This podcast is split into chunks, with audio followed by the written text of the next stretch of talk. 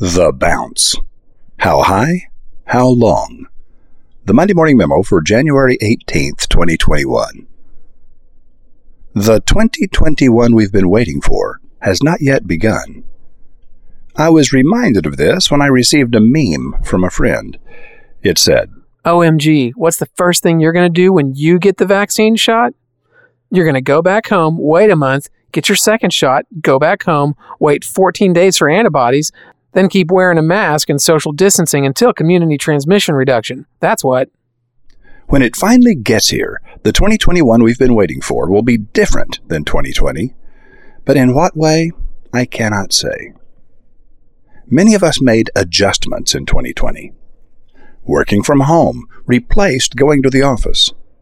Online meetings replaced face to face meetings. Home delivery replaced driving to the store fancy meals at home replaced eating out. Will some of these adjustments stay with us? And if so, to what degree, and among how many people? The bounce. There will doubtless be a pent up demand for travel. Will we resume traveling as we did before, or will some of us be reluctant?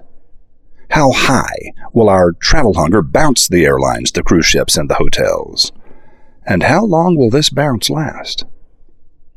Our hunger for the hospitality of restaurants, cafes, and bars will doubtless shoot those businesses to new heights. But how long will this bounce last? Will home delivery of products, groceries, and meals continue at dramatically high levels, or will it fall back to where it was before? Or will it land somewhere in between?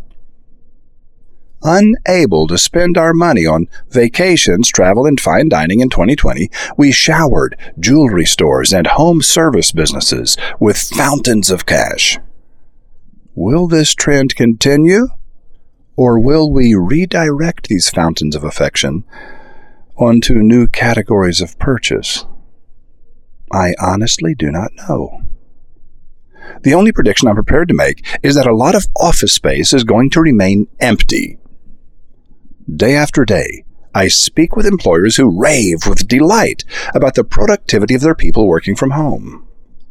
Without exception, every one of them has told me they do not plan to renew the lease on their office space.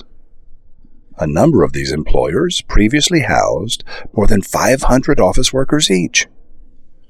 That's a lot of office space. As a boy, I was friendly with a number of adults who had lived through the Great Depression. Thirty years after the Depression was over, those people continued to bear its marks. How many of us will bear the marks of the 2020 lockdown long after COVID 19 has been tamed? We can only guess. But the events of 2020 will affect consumer behavior for many years to come. It will be a fascinating and important thing to watch. Roy H. Williams. Peet's Coffee and the Boston Beer Company, maker of Samuel Adams, both began with a single visionary crafter and grew large by attracting a following of deeply loyal customers and both saw fit to ask Dave Burwick, a former executive at PepsiCo and Weight Watchers, to become CEO. When roving reporter Rotbart interviewed Dave in May 2016, he was president of and CEO of Peet's, which was celebrating its 50th anniversary.